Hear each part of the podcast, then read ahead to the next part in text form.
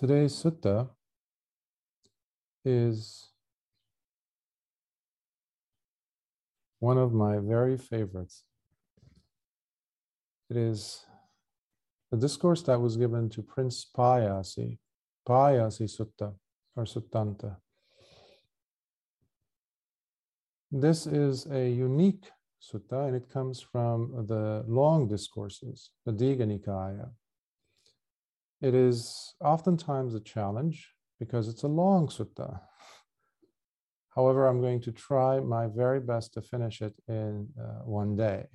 So I will try and offer as little commentary as possible.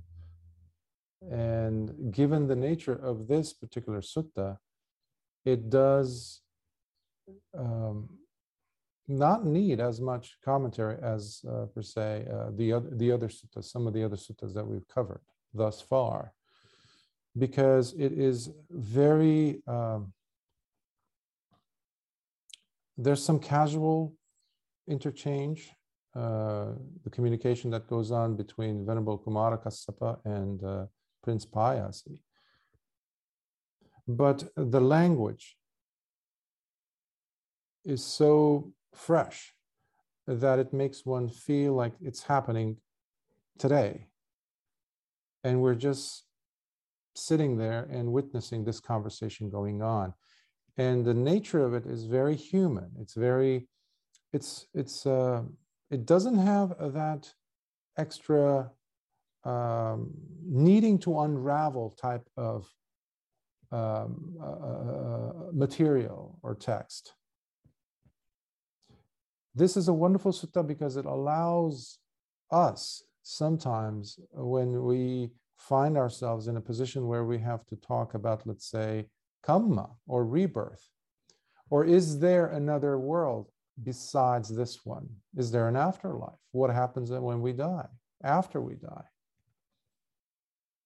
And uh, this is just a perfect sutta for that.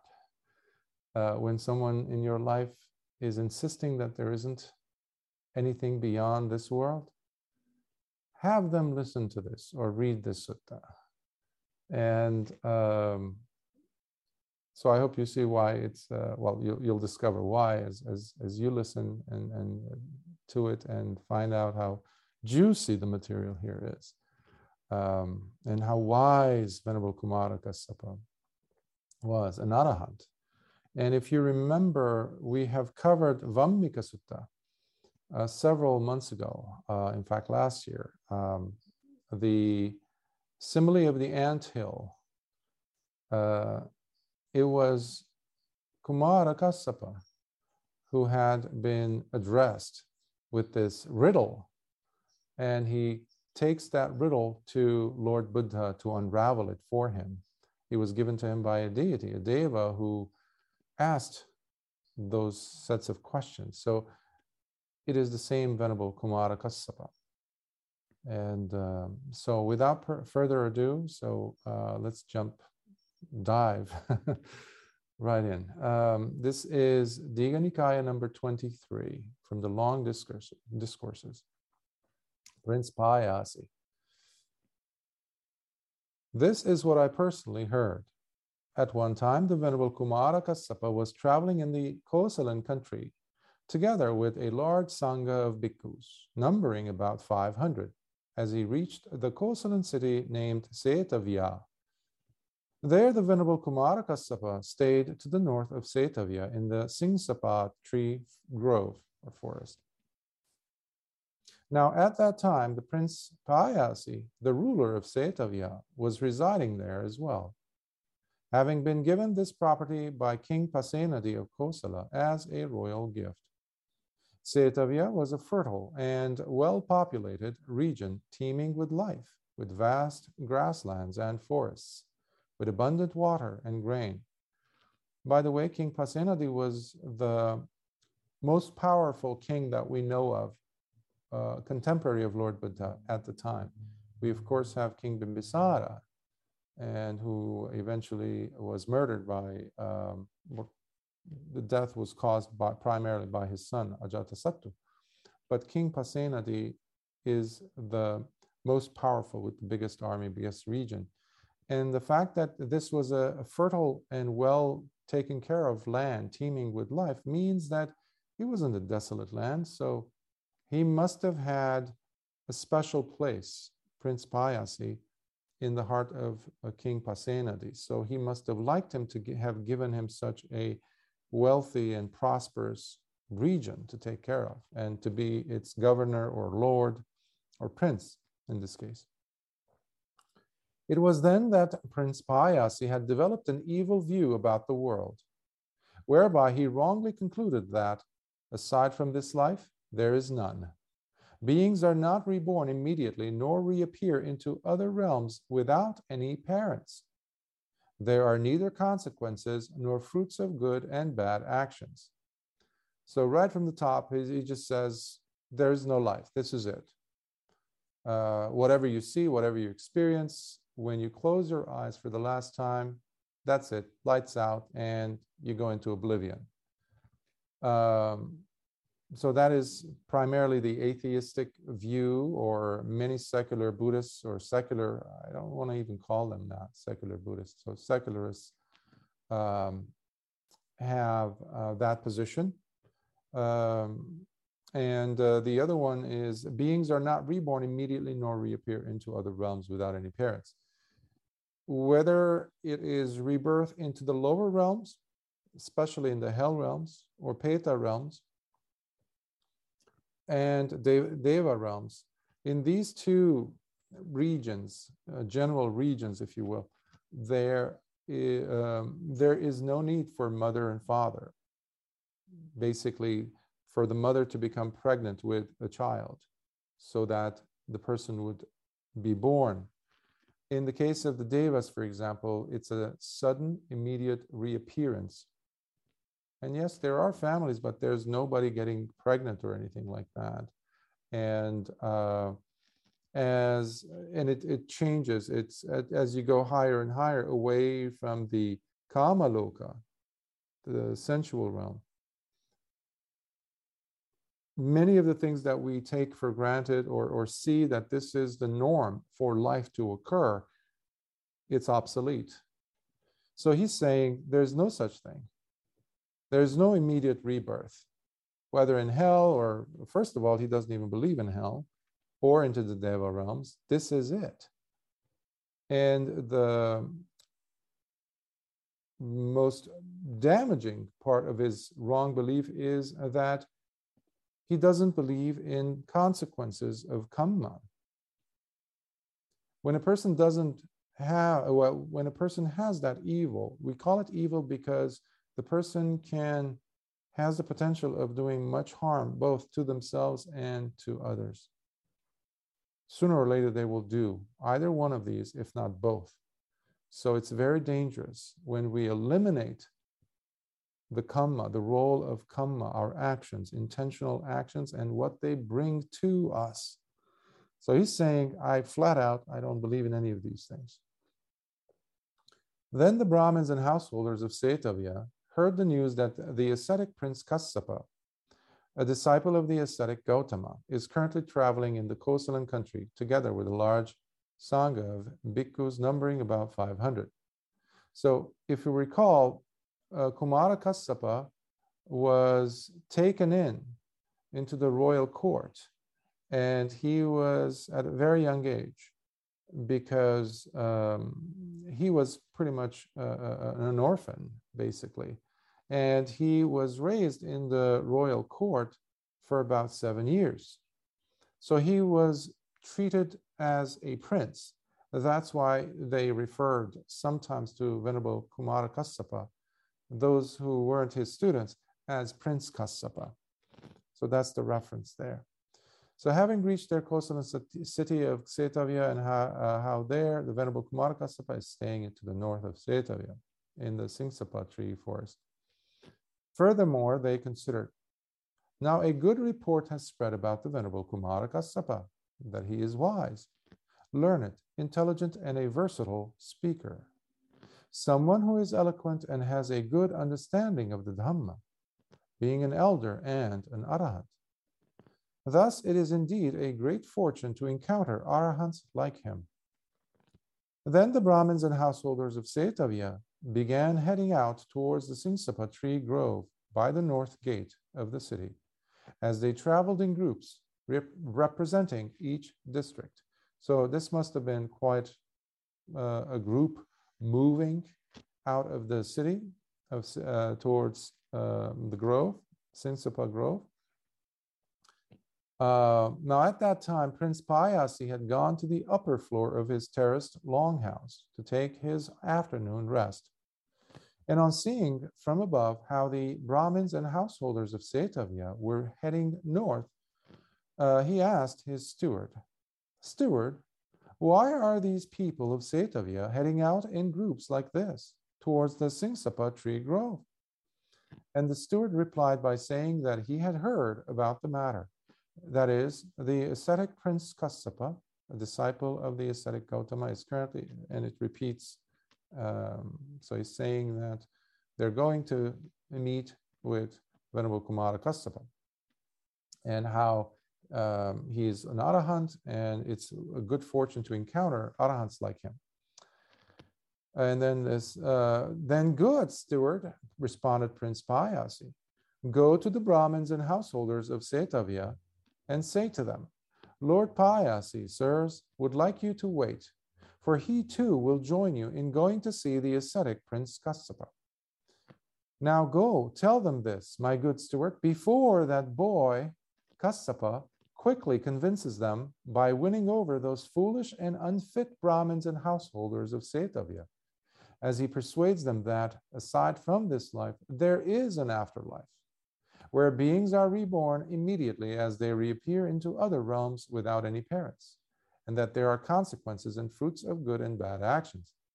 Because, my good steward, none of these three things I mentioned do exist. So, uh, this is the theme that you will definitely see throughout his staunch obstinacy, his, his arrogance He's like, no, they are wrong, I am right and how strongly he will defend that position. It's quite interesting. Uh, yes, sir, said the steward as he went to the Brahmins and householders and relayed his master's message. Shortly after, Prince Payasi, the ruler of Setavya, accompanied by the Brahmins and householders of Setavya, went to the Singsapa tree grove, where he approached the Venerable Kassapa. And after exchanging greetings and expressions of politeness and courtesy, took his seat to one side. This was followed by the Brahmins and the householders of Setavya, where some bowed before the Venerable Kassapa and took their seats to one side, while others simply exchanged greetings and expressions of politeness and courtesy, and then took their seats to one side. Some saluted him with joint palms at the heart and took their seats to one side, Still others simply called out their individual and clan names and sat to one side. And yet others among them simply took their seats to one side while keeping silent. So you have this uh, structure of a paragraph, uh, a description of an event uh, where a group of uh, people approach, whether it's Lord Buddha or any of his chief disciples or one of his arahants, and you have basically a gradation, a spectrum of uh, offering homage or acknowledging. So, what this is saying also to us, I'm sure you gathered, how you had a differences, uh, a set of differences in opinion or appreciation of this person that we're going to see you like to see him because you have a tremendous faith in him. Fine i get it but i have to accompany you because i'm just curious to hear what this person has to say etc so you had this you know palette of differences in um, respect rendering of respect homage giving and um, so forth. So in this group as well.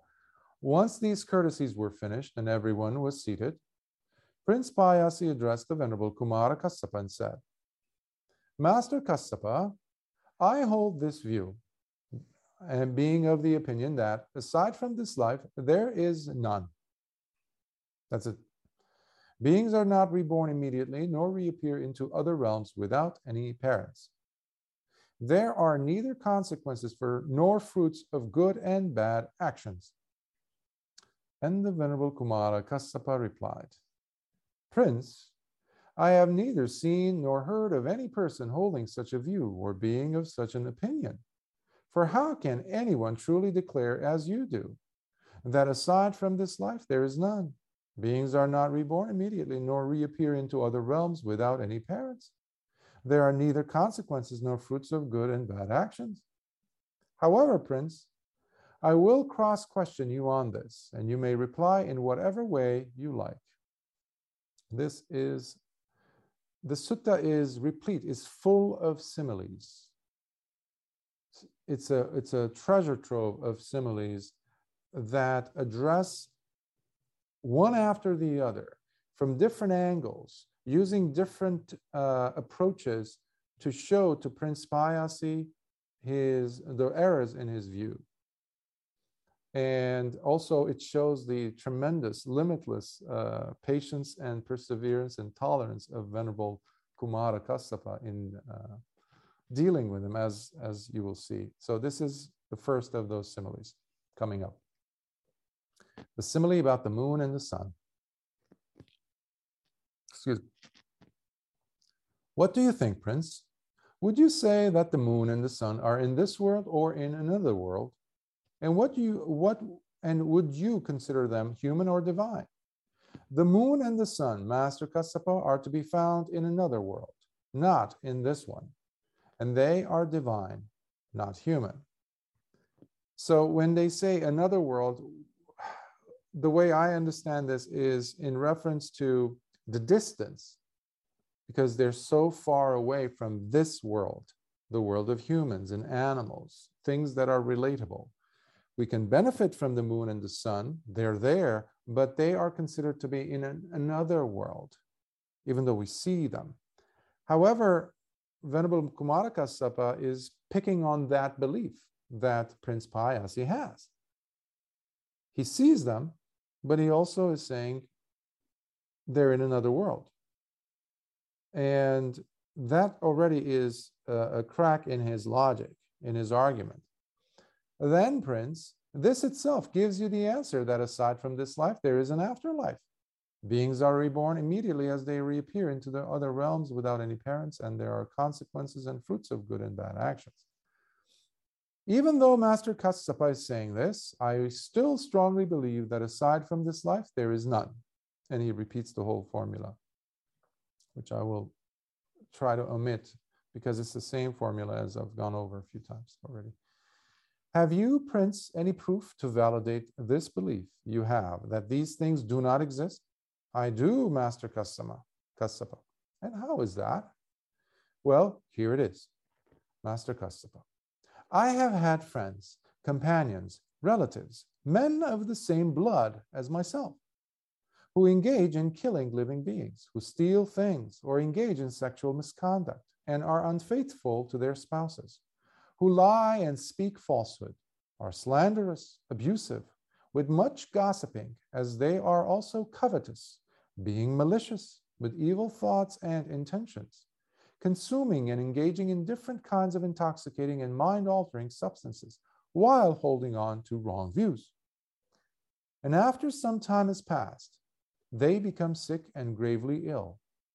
Now, when I hear that there is no possibility for them to recover from their illness, I go to them and tell them, Sir, there are some practitioners and ascetics who have the understanding that all those who engage in killing living beings, who steal things, engage in sexual misconduct, are unfaithful to their spouses, who lie and speak falsehood, are slanderous, abusive, with much gossiping, living with covetousness, etc., all the way. So, breaking all the five precepts while holding on to wrong views.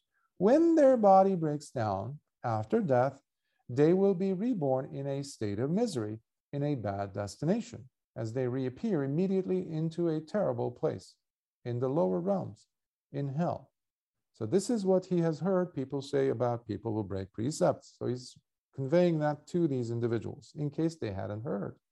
Now, he says, if that is what will happen to you, then, sir, please come back and somehow inform me that there is, in fact, an afterlife, where beings are reborn immediately as they reappear into other realms without any parents, and that there are, in fact, consequences and fruits of good and bad actions. Now, given my relationship with you and trust in you, I will believe in your words. Therefore, anything you see and experience will be considered as though they were things I have seen and experienced myself. Now, even though they all agreed to this, this is Prince Payasi still talking, even though they all agreed to this, none of them has ever come back to somehow inform me, either personally or by sending any messengers in their stead, as proof that these things do exist.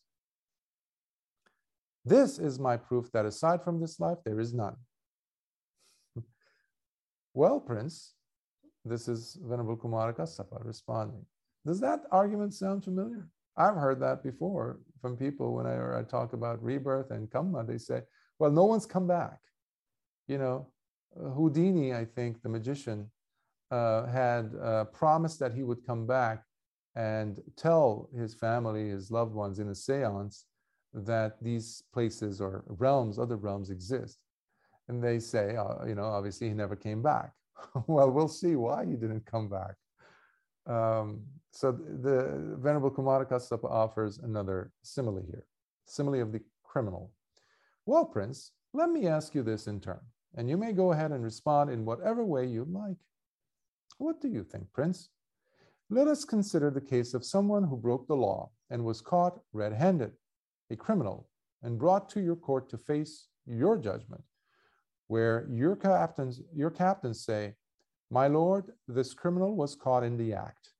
Do hand him whatever punishment you deem is appropriate. To which you may reply, Well then, men, bind this man's arms with a strong rope tightly behind his back.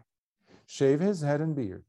Lead him around the city as you parade him from one main square to another from one crossroad to another crossroad, all to the sharp beat of a harshly loud drum, until you take him out of the city through the southern gate. And there to the south of the city, at the spot for executions, you cut off his head. Your men then exclaim, Yes, Lord, and proceed to carry out your orders. But in taking him to that spot where he is to be executed, would your men sit him down and grant his, this criminal his wish if he were to turn to them and say, Executioners, sirs, could you please wait for me here while I go and visit my family and friends, my blood relatives in this or that village or town, and then come back? Or would the executioner just go ahead and cut off his head as he tries talking his way out of his punishment? Such a wish cannot be granted, Master Kassapa. This is Venerable uh, Payasi, Prince Payasi. They would certainly just cut off his head and, you know, just go ahead and cut off his head.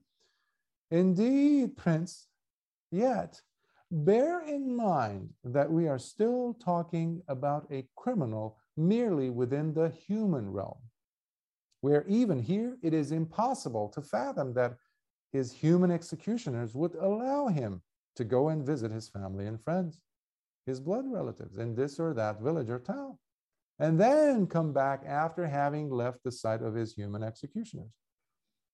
What to say then about the likelihood for your friends and relatives, once they're dead and now reborn in hell, to be given permission to leave the wardens of hell, simply because they have the wish? Let my masters, the hell wardens, Please wait for me here while I go and visit my relative, Prince Payasi, and tell him that aside from this life, there is in fact another life, an afterlife.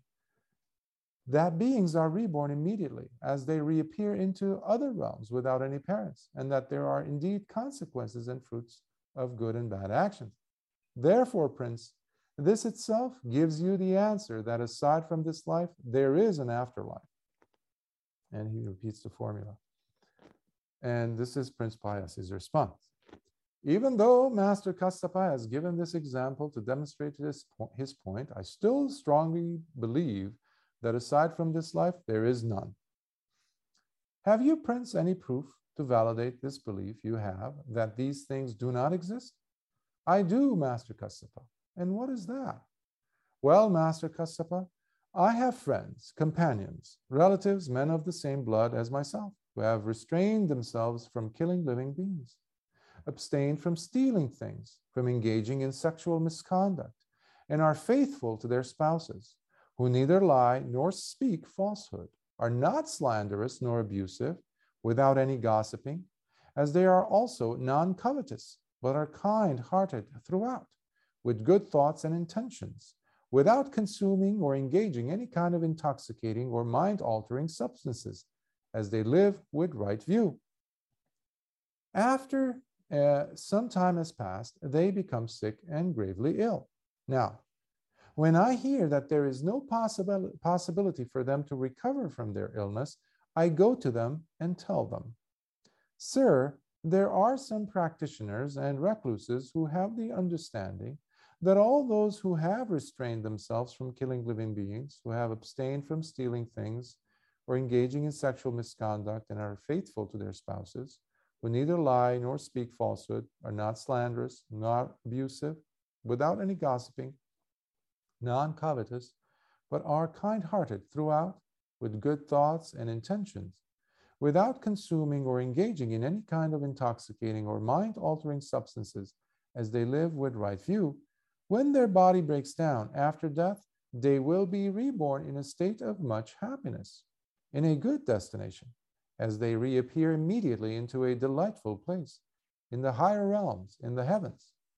Now, if that is what will happen to you, then, sir, please come back and somehow inform me that there is, in fact, an afterlife where beings are reborn immediately as they reappear into other realms without any parents, and that there are, in fact, consequences and fruits of good and bad actions. Given my relationship with you and trust in you, I will believe your words. Therefore, anything you see and experience will be considered as though they were things I have seen and experienced myself. Now, even though they all agreed to this, Venerable Kassapa, none of them has ever come back to somehow inform me, either personally or by sending any messengers in their stead, as proof that these things do exist. This is my proof that aside from this life, there is none. Beings are not reborn immediately, nor reappear into other realms without any parents. There are neither consequences nor fruits of good and bad actions. Venerable Kumara Kassapa offers him another simile, and this one is called the simile of the cesspit, the sewage, cesspool. Well, then, Prince, I will now offer you a simile, for many intelligent individuals can understand the deep meaning of what is being said through the use of similes. So, let us imagine there being a cesspit that is deeper than the height of an adult man filled to the brim with feces, excrement. And a man falls and sinks into it to the point where he is fully submerged in it over his head. Then, desiring to help this person, you quickly order your men to rush and pull him out from the cesspit, and your men quickly comply and get him out. Next, you direct them to scrape off all the feces covering his body with widely split bamboo pieces, like, scra- like scrapers. And your men follow your orders as directed. Then you tell them to scrub his full body from head to toe with pale aromatic clay powder, three times over, repeatedly. And they do so. Next, you tell them to rub him with nourishing oils, and then bathe him three times further while using fine soap and your men do as instructed. Then you direct them to trim and dress his head, head hair, and beard, and they do so. Next, you tell them to deck him with expensive rare flower garlands, garlands and precious fragrances, and cover him with the finest of clothing, and they do so. Later, you instruct them to take him up to your palace and surround him with all the luxury and amusements that his five senses could fully enjoy and delight in experiencing all that one's sensual pleasures could afford a man, and they do so. Now, what do you think, Prince? Now that he is out of the cesspit, well bathed, cleaned, anointed in fragrant oils, trimmed, shaved, and combed, dressed in fine clothes, garlanded and adorned, and taken to the upper palace as he indulges in and is surrounded by so much pleasure that was once not even imaginable. But now he finds himself completely drenched in while being treated to all that the five sensual pleasures could afford. Would this man desire to leave all of this behind and go back or go take a plunge back once more into that foul smelling cesspit of feces and excrement? Absolutely not, Master Kassapa. And why is that? Because, Master, Kas- Master Kassapa, a cesspit is disgustingly foul smelling, dirty and awful, for it is seen by everyone that it is intolerable and simply repulsive. Just in the same way, Prince. For the Devas, human beings are considered to be disgustingly foul smelling, dirty, and awful because human beings are seen by the Devas as filthy and simply repulsive. Also, bear in mind, Prince, that the Devas can smell the odor of human beings even from a distance of 700 miles and are, therefore, naturally disgusted by them. What to say then about the likelihood for your friends and relatives once they're dead and now reborn in the heavens, after having done so many good deeds and now reaping those benefits in utter happiness and delight. They too would not even think of coming back to inform you that there is, in fact, an afterlife. Therefore, Prince, this itself gives you the answer that aside from this life, there is an afterlife. Beings are reborn immediately and they reappear into other realms without parents, and there are consequences and fruits of good and bad actions. Even though Master Kassapa has given this example to, to demonstrate his point, I still disagree uh, and strongly believe that aside from this life, there is no afterlife, says Prince Payasi. Can you, Prince, prove this belief of yours to be true? I can, Master Kassapa. And just how exactly, Prince?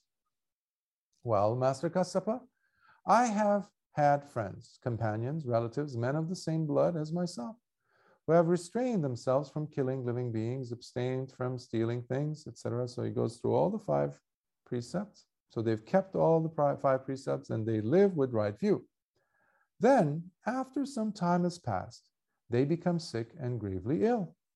Now, when I hear that there is no possibility for them to recover from their illness, I go to them and tell them, Sir, there are some practitioners and ascetics who have the understanding that all those who have restrained themselves from killing living beings, who have abstained from stealing things, from engaging in sexual misconduct, and are faithful to their spouses, who neither lie nor speak falsehood, are not slanderous nor abusive, without any gossiping, as they are also non covetous, but are kind hearted throughout, with good thoughts and intentions, without consuming nor engaging in any kind of intoxicating or mind altering substances are going to be reborn in a happy destination, in a heavenly realm. In fact, that they will reappear in the company of the devas of the Tavatimsa heaven, the devas of the 33.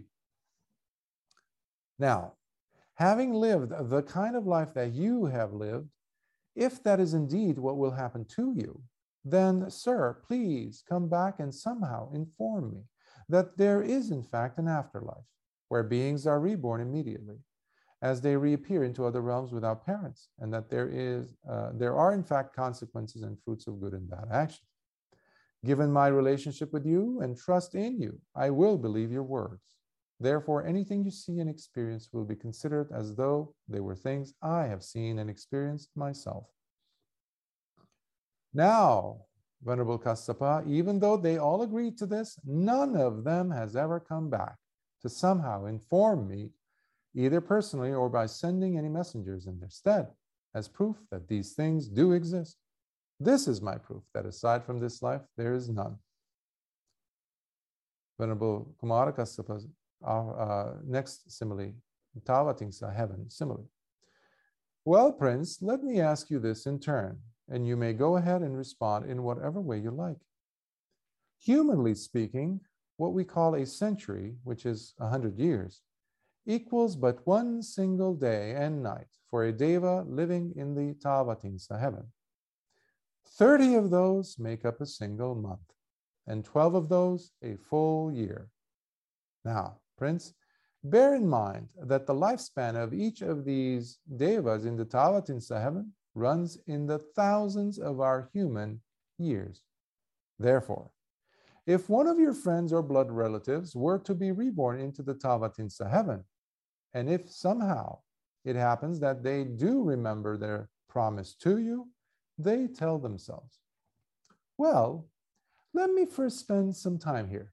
Not long, just two or three days. And then I will go to our friend, Prince Payasi, and tell him that there is, in fact, an afterlife. But first, let me enjoy these heavenly five kinds of sensual pleasures and delights that this wonderful realm offers. What do you think, Prince? Would your friends and relatives come back and be able to see you or inform you about the fact that there is an afterlife? Not at all, Master Kassapa, because by then I would have been long dead and gone. But how can I truly know for sure whether the devas of the Tavatimsa heaven do exist, exist or that they have such long lifespan? Therefore, Master Kassapa, I do not believe in the afterlife the simile of a man born blind. Uh, you saying that you do not believe in the afterlife, or that the devas of the Tavatimsa heaven do not exist, or that they cannot have such long lifespans, is like a man who was born blind, unable to see visible objects, nor able to distinguish what is dark from the bright, nor identify them as blue, yellow, red, or brown. Someone who could not see things by looking at them to know if the ground in front of him is even or uneven, whether it is smooth or rough, nor is he able to see the stars or the moon or even the sun. What you said, Prince, is equivalent to this man saying, There are no such things as dark or bright, nothing that could be called blue, yellow, red, or brown, nothing that looks even or uneven, nothing that is smooth or rough to be seen Similarly, there are no stars, no moon, no sun, and there is nobody who can honestly declare that they can truly see these things. Because these things, in actuality, do not exist, because I cannot see them. What do you think, Prince? Would this blind man be talking words that are true or smart? Of course not, Master Kassapa, because there are, in fact, visible objects that are dark and bright. And undoubtedly, there are those who can see and distinguish these things, because after all, these things are true, as are those who can actually see and witness them. Therefore, I do not consider it to be the same situation here, nor fair to compare me with the blind man, as I happen to see these objects for myself. Um, it's it's so beautifully, it's self-explanatory. I, I, I don't want to interrupt. Nevertheless, Prince, when you declare that you do not believe me or in the fact that there is an afterlife, you become like the blind man in this simile, denying them categorically as you do by insisting that because you cannot see all these things I mentioned earlier with your physical eyes, then they simply must not exist. Prince and here's Venerable Kassapa pointing out that simply because you cannot uh, experience these things doesn't mean that others cannot. Um, it's like speaking a language. I thought people were speaking gibberish when they would speak French, supposedly French, I would think, because you know I didn't understand French when I was a child. And then when I learned how to speak French, guess what? I understood that there is a language called French. No one was doing gibberish, but it was my utter ignorance of it. So similarly, one would, you know, see how he wants to simply see them in order for him to say, yes, they do exist. Well, here's, here's Venerable Kumara Kassapa's point, uh, evidence, in fact. Prince, there are recluses and Brahmins who live secluded in the wilderness dwelling in remote places, away from the crowds and their noises, as they meditate with keen attention, ardently striving and maintaining a diligent practice to the point where they experience the divine eye, And by having purified it, they gain the ability to see beyond the sight of a normal human being. They are then able to see both this world and the others, as well as see how beings come and go, moving around into different realms without the need of parents. It is in this manner, Prince, that the other world is seen and witnessed for what it is, for what it is, and not the way you imagine it, which you expect to first be seen by you through your physical eyes in order for you to believe that they do in fact exist. Therefore, Prince, this itself gives you the proof that aside from this life, there is in fact an afterlife. Beings are reborn immediately as they reappear into other realms without any parents. And there are consequences and fruits of good and bad actions. This is basically the premise of uh, the followers of scientism.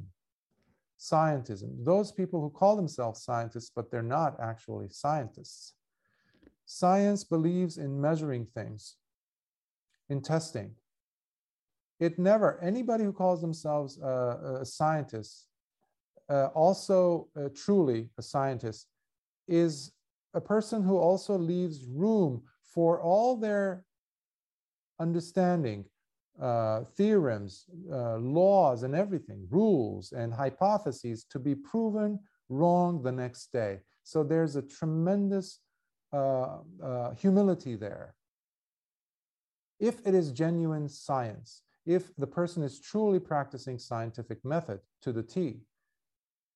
However, we have individuals today calling themselves scientists, but they actually are um, the other kind of, of, of, believers, blind believers, and that is what we call scientism. They believe in scientism. So they ran from the rain, as my mother used to say, only to get caught up in a hailstorm. Because they never take into consideration that there needs to be testing. And these bhikkhus or these recluses that uh, Bhante Kumara Kassapa just mentioned are the exact scientists in this simile. Because they're the ones who say, okay, you're telling me that these things do not exist. I'm going to go ahead and test it. People used to tell Marco Polo in Venice that there are individuals, there are uh, uh, people that have three legs, six legs. They have several tongues, different, uh, you know, eyes and tails and things on their travels that they had seen to China, something like that. And so he was very intrigued and frightened until he went to China and spent a considerable amount of time there. No such people were found. He was a scientist in that regard. We shun these things simply because we are looking or listening to the dominant paradigm or narratives these days. You have individuals like Sam Harris and other people like these secularists, atheists. And they, on one hand, show this selective uh, appreciation towards, uh, they call it mindfulness or Buddhism, but under parentheses with a lot of footnotes. I accept Buddhism only because as long as it doesn't have karma or it doesn't have um, uh, rebirth in it and none of these beliefs mumbo jumbo. Well we're dealing with modern day prince payasis nevertheless. So that is unwise. That is being foolish. These scientism followers are just fools as far as the dhamma is concerned because they are drenched in wrong view and I'm grateful for Lord Buddha to have, and the Sasana to have brought to us this wonderfully rich sutta that directly answers today's anomalies and, and, and uh, the divisions, because you also have some bhikkhus who are uh, subscribing to this kind of uh, scientism ideologies. So I just wanted to throw that in there as a disturbing uh, fact uh, although it's becoming less and less slowly. Therefore, Prince, uh, um, okay, even though Master Kassapa has given this example to prove his point, I still strongly believe that aside from this life, there is no afterlife. Have you, Prince, any evidence to support your claim? I have, Master Kassapa. And what is that? Well, Master Kassapa, I regularly meet both recluses and Brahmins who have virtuously and uh, uh, who behave virtuously, I'm sorry, and are of good character, with a solid moral foundation, and who nevertheless want to continue living and therefore are not eager to die, as they shun and avoid pain as much as possible. Now, if those recluses and Brahmins actually knew for sure that a much better life awaits them somewhere beyond this world, once they leave this body and are dead, then they would just go ahead and just and ingest poison or use the knife on themselves or put an end to their life by hanging or throwing themselves off a steep cliff in order to gain the happiness that they think exists beyond. So, the very fact that they do not kill themselves and end their own lives clearly shows that they are unsure and even ignorant of what awaits them once this life is no more. That then is the reason, after all, for them to live such virtuous lives, behaving the way they do and being of good character, with a solid moral foundation, who nevertheless want to continue living and therefore are not eager to die, as they shun and avoid pain as much as possible. So, if these things exist, how come they're not killing themselves sooner so they end up going and enjoying the heavenly life? Why are they sticking around? Again, an argument that I've heard in the past from uh, people. Uh, uh, so he says, This is my evidence, Master Kassapa, to support the claim of how, aside from this life, there is none. Well, then, Prince, I will now offer you another simile, for many intelligent individuals can understand the deep meaning of what is being said through the use of similes. In the past, there lived a Brahmin man who had two wives, one of whom had a son 10 or 12 years old, while the other wife was still pregnant, about to give birth.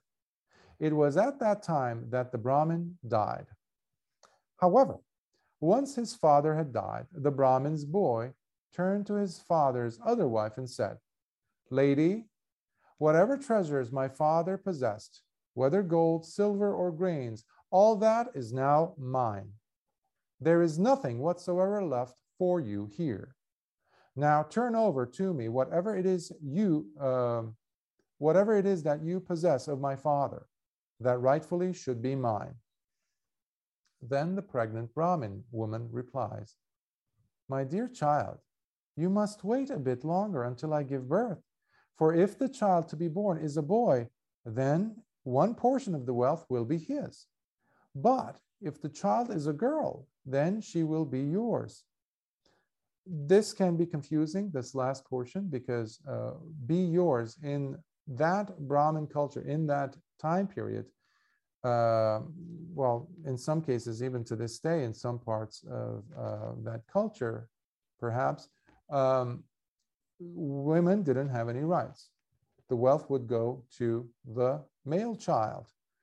Now, when he, she says she will be yours, that means she will serve in the household not necessarily as a sister, but uh, she will eat in the household. She will uh, experience the some of the luxuries, but in the capacity of a servant and um, inequity, basically. So basically, it's very um, it's an unpleasant situation for uh, a female to be. However, it's still better than being on the streets, uh, and that is her fear uh, but even if it, she's a girl, she says, she still can live in the household. So she does have some some rights. So, but she will be yours to do with her as. Uh, she, so he would be responsible to marrying her off to someone else. So he would become her father in a sense. Um, that's uh, the meaning here. But the boy continued for a second time with his harassing demands, and a third time, insisting that the inheritance left by his father was to be solely his. Then, Prince, the co widow of the Brahmin, becoming exacerbated and desperate, took a knife and went into the inner bedroom of the house and cut her belly open as she tried to find out whether the fetus was to be a boy or a girl. In this manner, as a result of her foolish and thoughtless action, this woman, in her attempt to gain financial gain, was instead ruined completely by not only destroying her own life, but also the life of her unborn infant, along with whatever wealth that may have come to her and the child in the future. A very powerful image drives the point across just beautifully, sharply, as to why a bhikkhu who has gained a certain level will not, especially if they have seen with the Dhamma eye, even if a person has seen, has become a Sotapanna, cannot kill himself because of this, no matter how painful it is. It must take place by natural means. And I have heard of bhikkhus who have committed suicide. Even one happened about two years ago, um, a Westerner. Um, um, um, and there was one very famous one in, uh, I think, in the 50s or 60s, sometime around there, who killed himself, who had mentioned to others that he was already a sotapanna. Well, nowhere do we see in the suttas that a sotapanna uh, um, gives himself the permission that okay from this point on it's going to be arahantship if i cut myself if i use the knife. That is what lord buddha would call uh, using the knife with blame. It would be a blameworthy act and this is venerable kumara kassapa's uh, uh, reaffirmation of that instruction that we get so I don't consider that a, a noble act, especially something that cannot come out of, of a noble disciple, even one who call, claims himself to be Sotapanna. Because um, um, I forgot his name, uh, something, Jnana Vira, I believe his name was. And there is a cult following of his among bhikkhus in Sri Lanka and elsewhere um, who claim that he was, you know, all these things. If he was wonderful, but the very fact that he cut himself put the Sangha in a very precarious position because they were struggling to understand. First of all, he was a foreigner in living in Sri Lanka, and he had committed a parajika. He had committed a defeat act, uh, an act that causes a bhikkhu to lose the status of a bhikkhu. killing oneself or killing another being. That is what he had committed. But now they had to cremate him. And so there was a lot of difficulty to wrap their minds around how should we approach this? Because Sri Lanka was also, you know, treated, you know, colony in a sense, uh, had lived like a colony for a long time. So being a Westerner, a white person there among the Sri Lankan Theravadan monks, there was a lot of these other factors playing a role in this whole debacle. But the worst situation, I think, has been to create this reverberation, this ripple effect across the decades ever since then, because of this bhikkhu's action. And I've seen even Mahatheras defending him and, and all that, and even promoting his work, even though he has had some interesting insights here and there, but not enough to justify um, him as an arahant or even, you know, etc. So uh, I love this sutta because it seals the deal, as it were, to use a, a, a mundane term, in, in the sense that we cannot speed up the process to end this life simply because we're not able to handle it uh, as a bhikkhu especially. So that is the response. Um, in a similar fashion, Prince, applying a foolish and thoughtless mode of seeking, which lacks wisdom, while trying to find out the existence of the afterlife, will instead take you straight to ruin, very much like that foolish and thoughtless Brahmin woman. Prince, those virtuous recluses and Brahmins do not make such errors or mistakes as forcing their life force to expire or the ripening of situations when it is not yet time for them to ripen. Being wise, they instead persevere and wait for the maturity and ripening to happen without forcing anything. In addition, those with virtuous behavior do realize the need that there still is for their life, the need that there still is for their life to be. After all, they do know that so long as they are still alive and living with purity, they can continue to have the opportunity to make merits, while living and working with compassion for the benefit and welfare of the many, bringing happiness and peace into the lives of both devas and humans.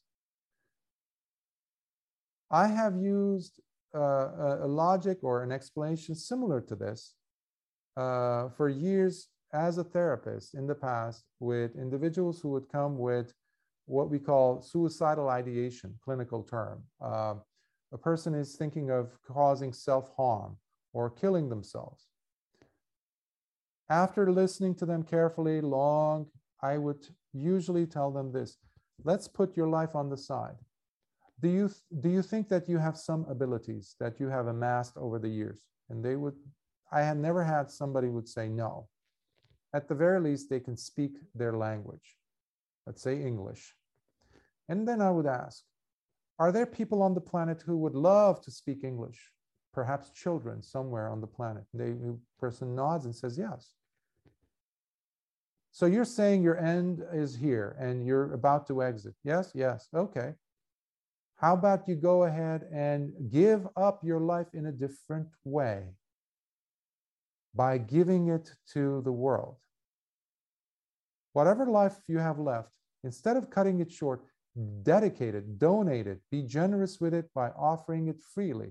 Go to some village in Vietnam, to Africa, somewhere in Aboriginal Australia, where people seek education, perhaps a little bit more, maybe some strength to build a village, help build a hut, dig a well, all of a sudden the person will find meaning in their lives because that is what's missing. So a person as a recluse like uh, or a bhikkhu who has attained especially a level or even a jhana has gone deep into upekkha for example despite the fact that they are under tremendous in tremendous pain they will see that there's still life in this body. So let me use this.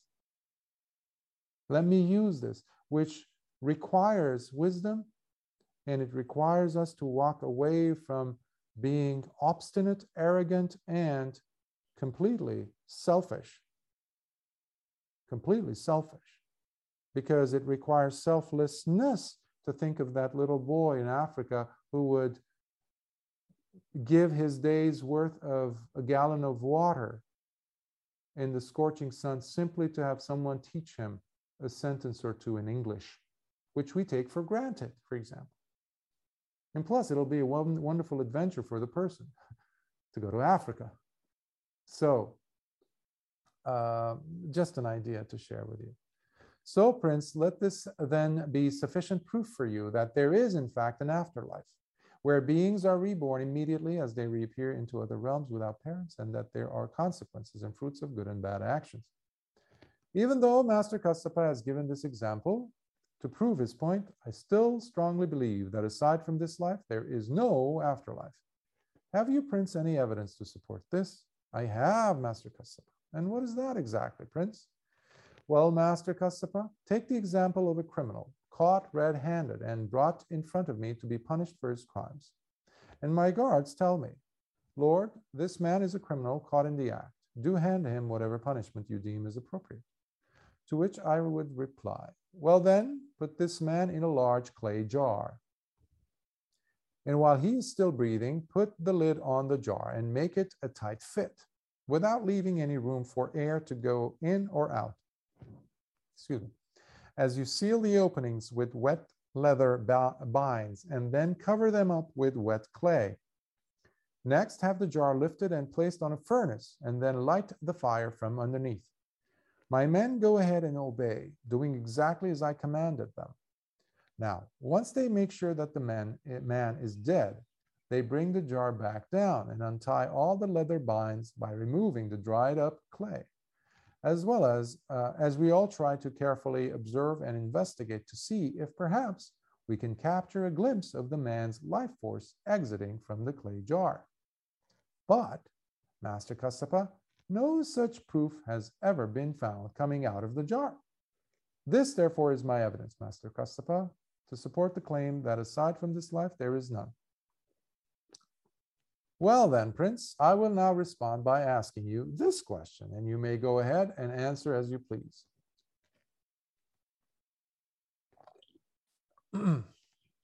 Prince, have you ever had an afternoon siesta following a meal where you saw dreams of pleasure gardens, delightful meadows, and forests that surround lovely ponds full of lotuses?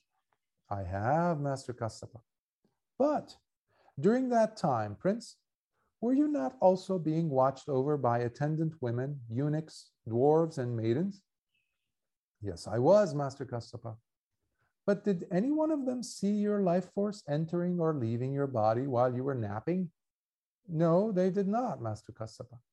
So even though you're still alive but merely sleeping, your attendants keeping a watchful eye on you cannot see some life force leaving or entering your body then how could you even expect to witness the life force of a dead man leaving his body? So you see, Prince, this provides you with yet another valid evidence that there is, in fact, an afterlife. Master Kassapa, even though you're making a compelling case, I still am not convinced, for I strongly believe that aside from this life, there is no afterlife. Based on what evidence, Prince? I will now demonstrate, Master Kassapa. Go ahead, Prince. Well, Master Kassapa, take the example of a criminal caught red-handed and brought in front, front of me to be punished for his crimes. And my guards tell me, Lord, this man is a criminal caught in the act, etc., etc. Do punish him as you see appropriate. Well, then, men, I say, his punishment is strangulation with a bowstring. But before you execute him, take this criminal and weigh him on the scales while he is still alive. Then, once he is dead, go ahead and weigh him again. So they follow my command and do as I instruct. And as a result, we see how, although the man was limber, softer, and even lighter prior to his death, however, after death, his body becomes stiff, rigid, and much heavier. This is how I can provide, uh, prove, I'm sorry, to you that aside from this life, there is none. Well, now, Prince, I will now give you another simile, for some intelligent individuals can discern the meaning of what is said by way of a simile. What you presented, Prince, sounds very similar to a case where a man heats up a ball of iron all day. And when it starts glowing as it gets red hot, he puts it on the scale to weigh it. Much later, when the ball of iron had fully cooled and had doused, he would weigh it again. Now, when do you think the ball of iron would appear to be limber, softer, and even lighter? When it was glowing red hot or when it was cool and doused? Master Kassapa, when that ball of iron is burning and being heated up all day, glowing red hot, then it certainly will become less rigid and uh, is now limber, softer, and lighter. But when it is no longer on the fire and is cooling down and being doused, it becomes stiff, rigid, and heavier. In just the same way, Prince, when this body is being supported by the various elemental factors of life, such as vitality, internal body heat, and sense awareness, then it is limber, softer, and lighter. But when it lacks these three essential components, then it becomes stiff, rigid, and heavier. This simile should serve as another evidence for you, Prince, that there is in fact an afterlife. Master Kassapa, I still am not convinced, for I believe that aside from this life, there is no afterlife. On what grounds, Prince, do you make this statement? I will show you, Master Kassapa. Go ahead, Prince. Well, Master Kassapa, take the example of a criminal caught red-handed and brought in front of me to be punished for his crimes. And my guards tell me, Lord, this criminal needs to be punished, etc. To which I reply, well then, men, I want you to kill him, but without damaging his outer skin, inner skin, muscles, ligaments, sinews, bones, and even his marrow. That way, hopefully, we may get to see his life force leaving the body, and my men do as they are instructed. But nothing is seen escaping or leaving his body. Then, when he is half dead, I have my men turn him onto his back on the floor, as we carefully observe to see whether his life force might leave him. However, we still do not see a life force. Then I direct my men to bend him over, to turn him onto his right side, his left side, to have him stand upright, to have him suspended upside down. And even when I tell my men to beat the dead body with sticks, fists, stones, or swords, as well as shake and flail the body this way and that, my men and my men were doing exactly as I say. Nevertheless, no one witnesses any life force leaving the body. After all, we clearly see, though on this body there still are to be found the eyes with which to see, while there obviously being forms all around us to be witnessed, yet nothing is seen. Similarly, while there clearly are to be found ears with which to hear and sounds all around us, yet nothing is heard. With the nose too being present and intact, and odors to be detected around us, still the dead body does not pick up any of it. And similarly, with the tongue that was intact, it did not become aware of any flavors or tastes. And with the body too, no touches were felt by the body. In that way, also, Master Kassapa, I know for sure how aside from this life, there is none. In that case, Prince, I shall give you another simile for it is by way of similes that some intelligent individual, individuals discern the meaning of what is being said. There once was, Prince, a trumpeter who traveled to the outer regions of the country, taking his trumpet along with him. Reaching one such village in the borderland, he stood there in the middle of the town square and started playing his trumpet by blowing on it three times, and then placed it down on the ground as he sat right next to it. Now, Prince, those villagers living in this far off region of the country's borderland started wondering what is this sound? So charming, so lovely, so sweet, so invigorating, so captivating, and how is it being produced? Then these people came and gathered around the trumpeter and began asking him, Sir, what is this sound, so charming, so lovely, so sweet, so invigorating, so captivating, and how is it being produced? And the man replied, This, sirs, is what people call a trumpet. Then these villagers started moving the trumpet this way and that, laying it on its side, standing it upright, turning it upside down, even shaking it with their hands and hitting it with their fists, with sticks, stones, and swords, all the while yelling at the trumpet, Speak, master trumpet, speak, master trumpet. But shout as they did, still no sound came out of the trumpet. Then, Prince, the trumpeter, trumpeter thought to himself, Truly, these people of the borderland are infantile and foolish, without any rational thinking. They are expecting the trumpet to make sounds by hitting and shaking it. Then, reaching for the trumpet, the trumpeter picked up his instrument, and as the people looked on, he started playing on his trumpet by sounding it three times. Then, by taking the trumpet with him, he went on his way. Then, Prince, those people of the borderland began talking to each other and concluded It seems then, friends, that this thing called a trumpet makes a sound only when it is held by someone, together with some effort and in the presence of wind. But when there are none of these things, then it does not make any sounds.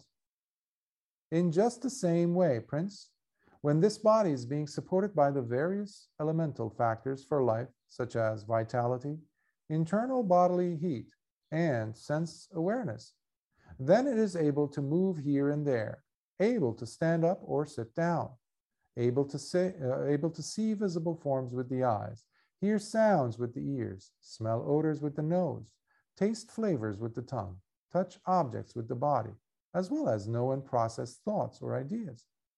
But in the absence of those three elemental factors for life, it can no longer do any of these things mentioned. Therefore, Prince, let this be your proof that there is, in fact, an afterlife. Master Kassapa, I am not convinced because I still believe that aside from this life, there is none.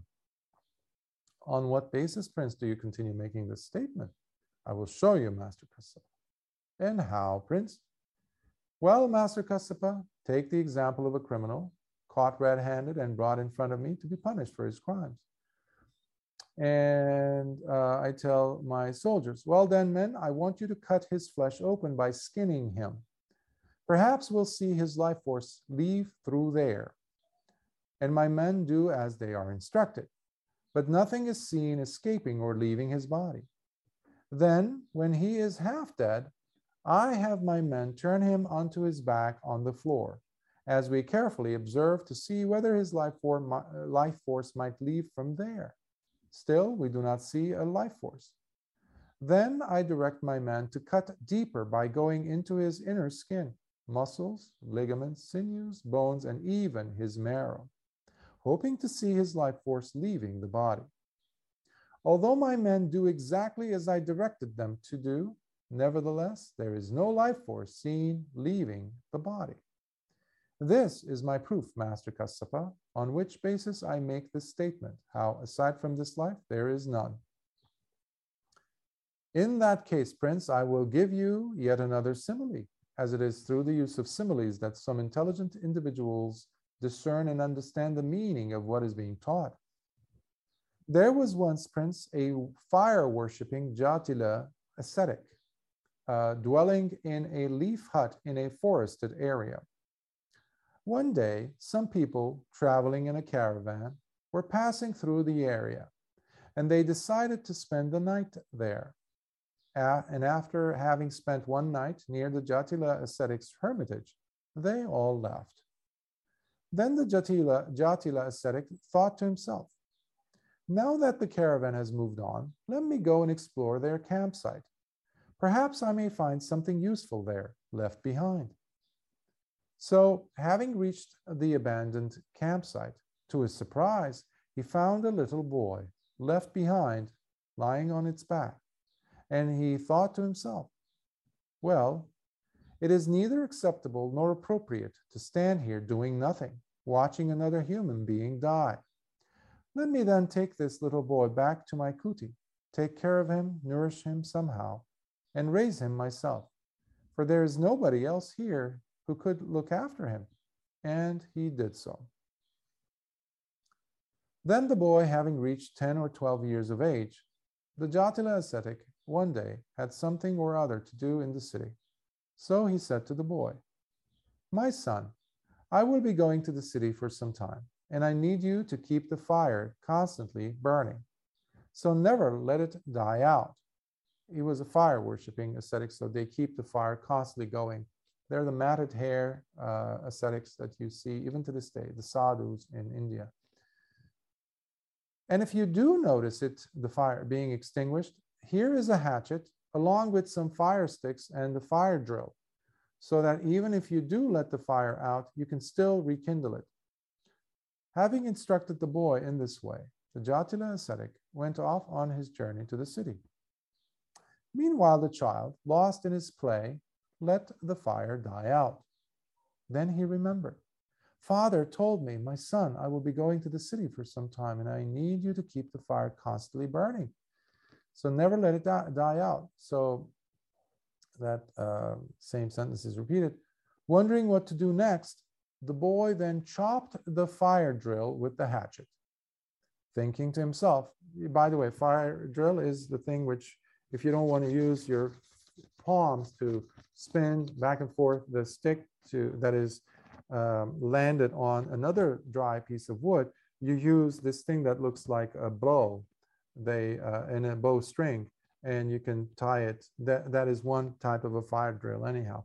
So you would just hold the the stick from the top, and you use one hand, and you go back and forth, which is a valuable tool for a person about to start a fire. So he chops that into pieces. Perhaps that's how I can get fire, a fire started.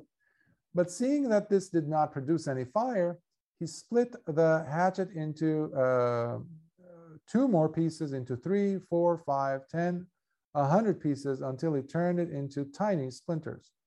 Uh, and then pounded it in a mortar and then tossed it into the wind, thinking that by doing so, a fire could get started. But no fire was ignited. Then the Jatila, Jatila ascetic, having finished his business in the city, returned to his own hermitage. And discovering what had taken place, exclaimed to the boy, Child, why did you let the fire die out?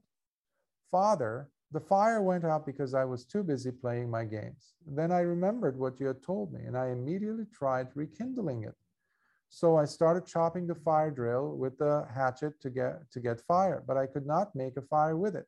But I kept trying until I had smashed the fire drill into smaller and smaller bits and finally pounded it in a mortar and tossed it into the wind. But I was not able to start a fire. Then the Jatila thought to himself, This boy is quite foolish and stupid. How inefficient and unskillful is this boy? For how could anyone think that such a senseless act could somehow ignite a fire? So, by keeping the boy close to him to observe the proper way of starting a fire, he took a bundle of dry fire sticks and, by rubbing them against each other, made a fire as he showed the boy. This is the way to make fire, my son, not the foolish and stupid manner with which you tried making it. In the same way, Prince, you are resorting to foolish and stupid means of trying to prove to yourself that the afterlife does not exist. So enough of this, Prince. Give up already this evil and harmful wrong view. Just give it up and stop creating such enormous suffering and pain for yourself for many years to come as a result of holding on to these wrong views. Even though Master Kassapa explained this, I still cannot bring myself to renounce this evil and harmful wrong view. For King Pasenadi of Kosala, as well as other kings from different lands, all know me as someone who staunchly and obstinately holds on to the opinion and the conviction that aside from this life, there is none. Beings are not reborn immediately nor reappear into other realms without parents. There are neither consequences nor fruits of good and bad actions. After all, if I, Master Kassapa, renounce these views, people will then say of me, How foolish is Prince Payasi! How stupid! That he should continue grabbing and holding on to something, even though he knows it to be wrong and evil. Therefore, it is out of spite and contempt that I will keep holding on to it. It is a matter of self respect. Well, then, Prince, I will give you a simile for this.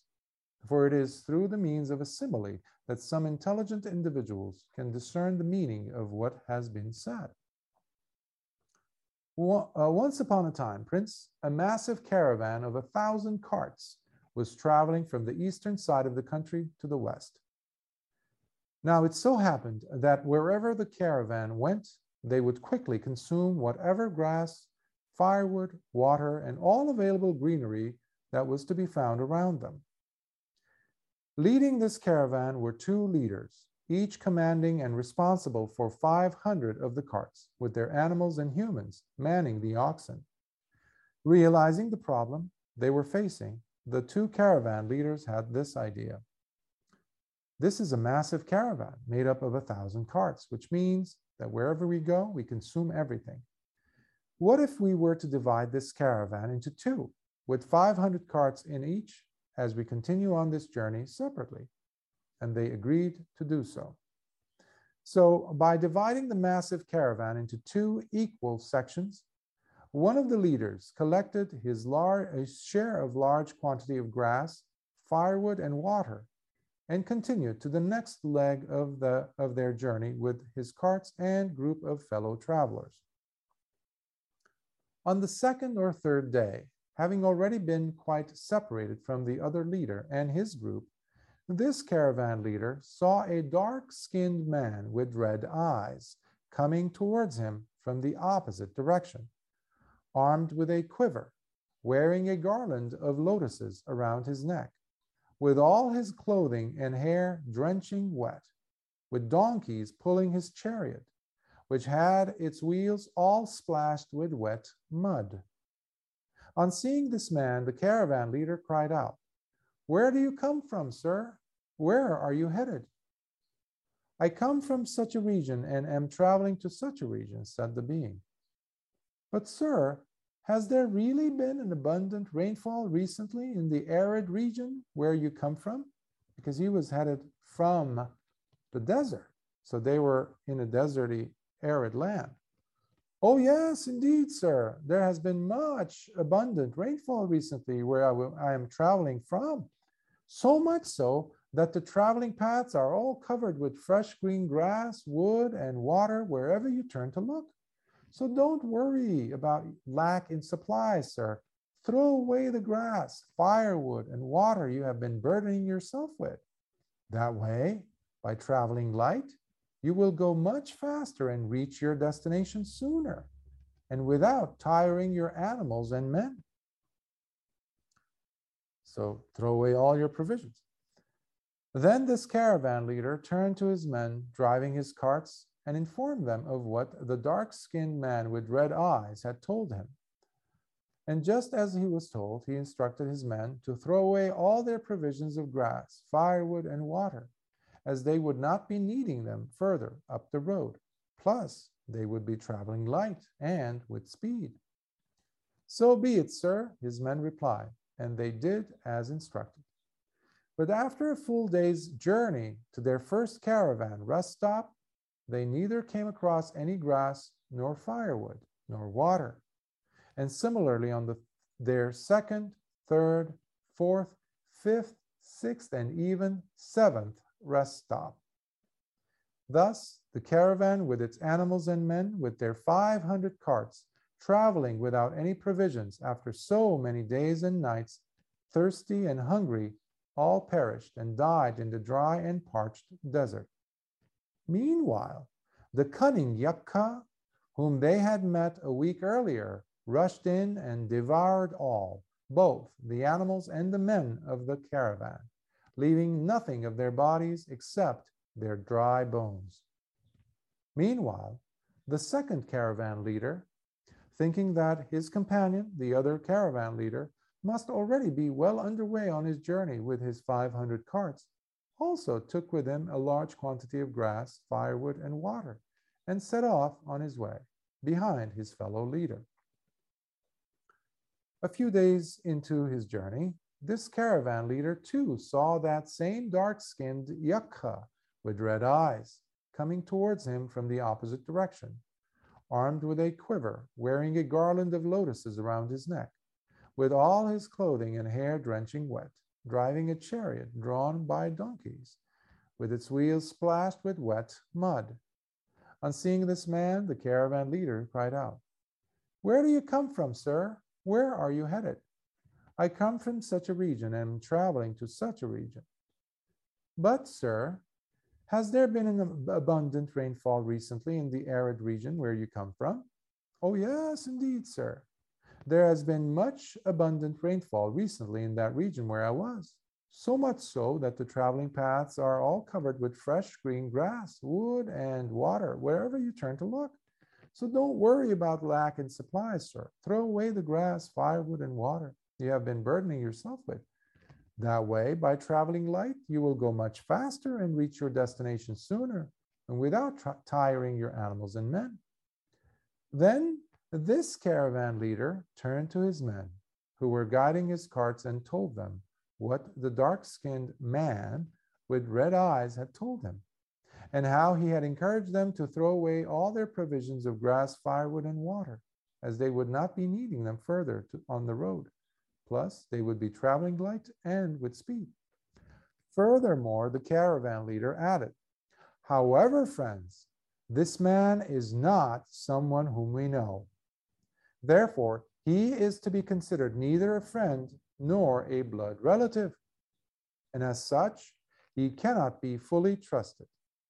So, we are not going to throw away our valuable grass, firewood, and water as we continue on this journey through the desert. with our carts full of the necessary provisions. So be it, sir, the men replied in agreement with their caravan leader, and they continued on their journey with their carts full of provisions as before. And while traveling through the successive caravan rest stops, they neither saw any grass, nor firewood, nor water. But at the seventh rest stop, they came across the other caravan that had come to destruction. And they saw what was left of the caravan were the dried skeletons of the animals and the men, with 500 carts, all devoured by that cunning Yakkha. In the same way, Prince, your foolishness and stupidity is not lis- listening to reason, in not listening to reason, as you keep trying to prove to yourself that the afterlife does not exist, will only lead you to much ruin, just like that first caravan leader. So, enough of this, Prince. Give up already this evil and harmful wrong view.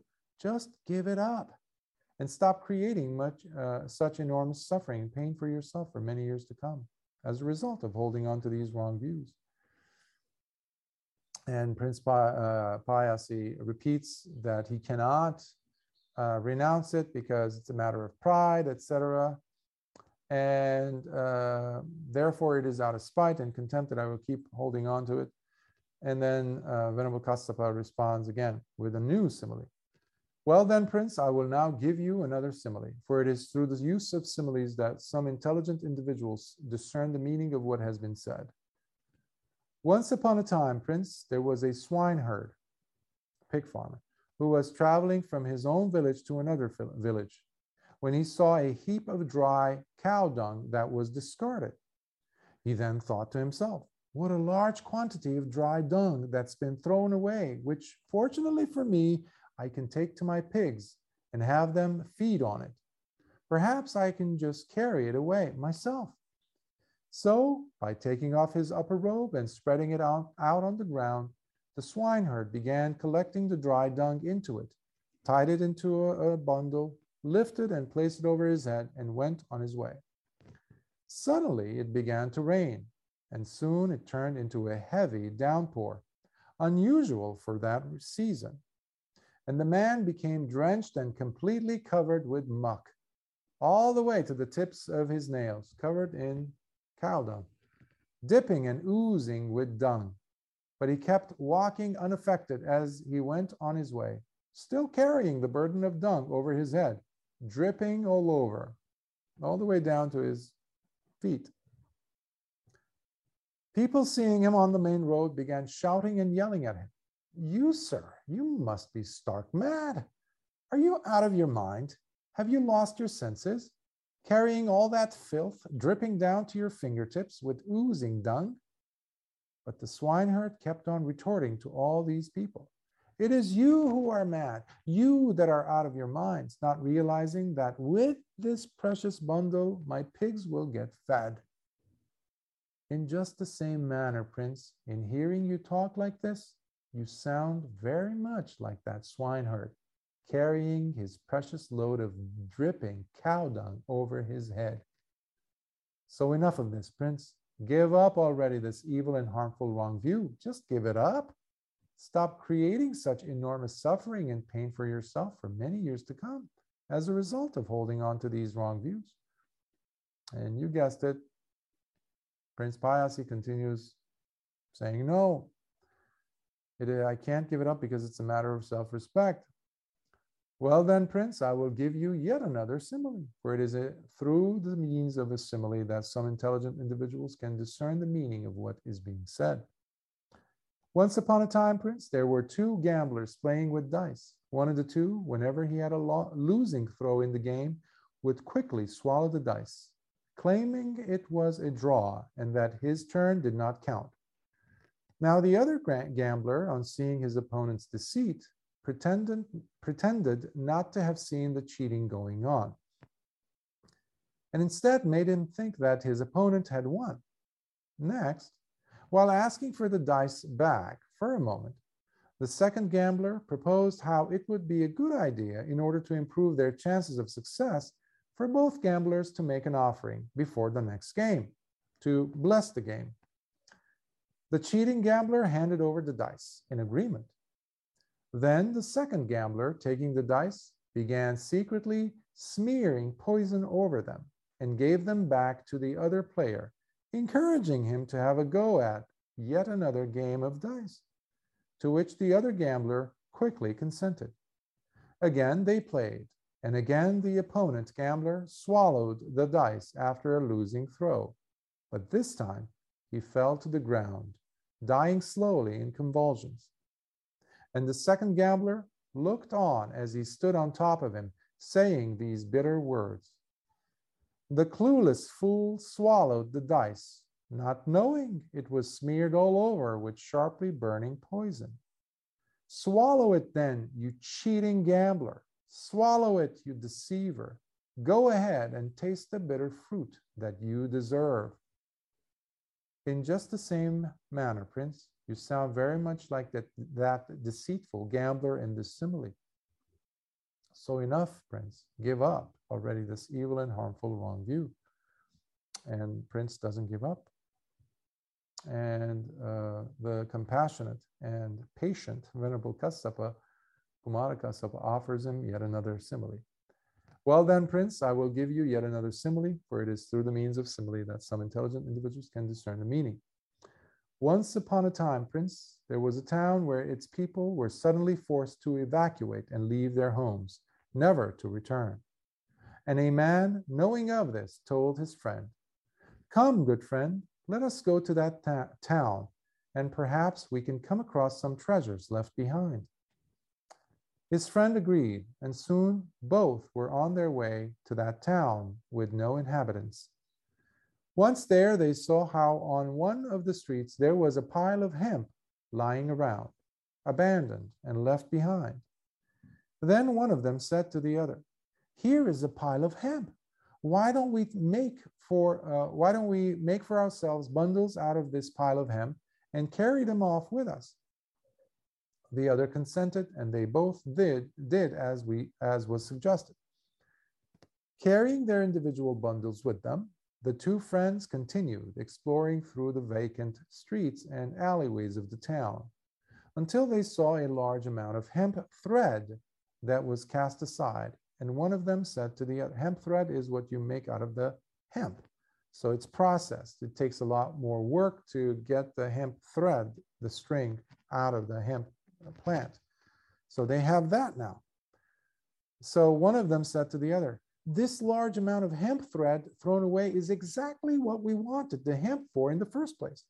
So, friend, you throw away your bundles of hemp, I'll throw away mine, and we'll each take away a load of hemp thread instead. His friend, however, said, No, friend, I've already carried this load of hemp a long way. Plus, it is nicely tied up and bundled together. I'm quite satisfied with the hemp I'm carrying. So if you want to, you can put yours down and pick up the loads of hemp thread instead. And his friend discarded his, uh, his own bundle of hemp and picked up the load of hemp thread instead. Continuing on further through the streets, they came to another area of the town where they saw a large pile of hemp fabric. So whatever has been processed with the thread turned into an actual fabric that you could use, that's what they found. And the one carrying the load of hemp thread said excitedly to the other, uh, why don't we put our stuff down and we take the fabric away? So I'm paraphrasing so we can move faster. Uh, but his friend said, you go ahead, throw yours down, but I'm going to continue carrying the hemp that we picked up first because it's nicely, you know, tucked over my head. So I don't want to go through all that trouble of dismantling and this you take the hemp fabric instead and let's move on. His friend, uh, so they move to another street where they saw a large pile of flax. And further up the road, they saw piles of linen thread and then loads of linen cloth, all abandoned and free for the taking. So much refined, much nicer material.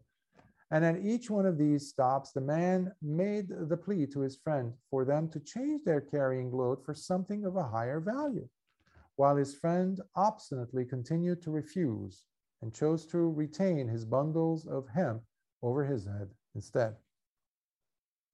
Going further on their expedition, the two men saw large amounts of cotton, cotton thread, and fabrics made out of linen cloth. And the um, and the same thing happened at each stop, where the other friend kept putting down his previous load of material he had carried, replacing them with the newly found. Or uh, okay, I just read that.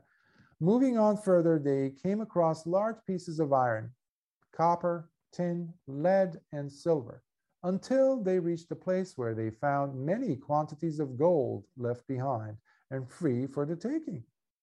And similarly, as before, the one friend urged his companion to replace his carrying load for something of a higher value, but his friend continued to obstinately refuse and chose to retain his bundles of hemp instead.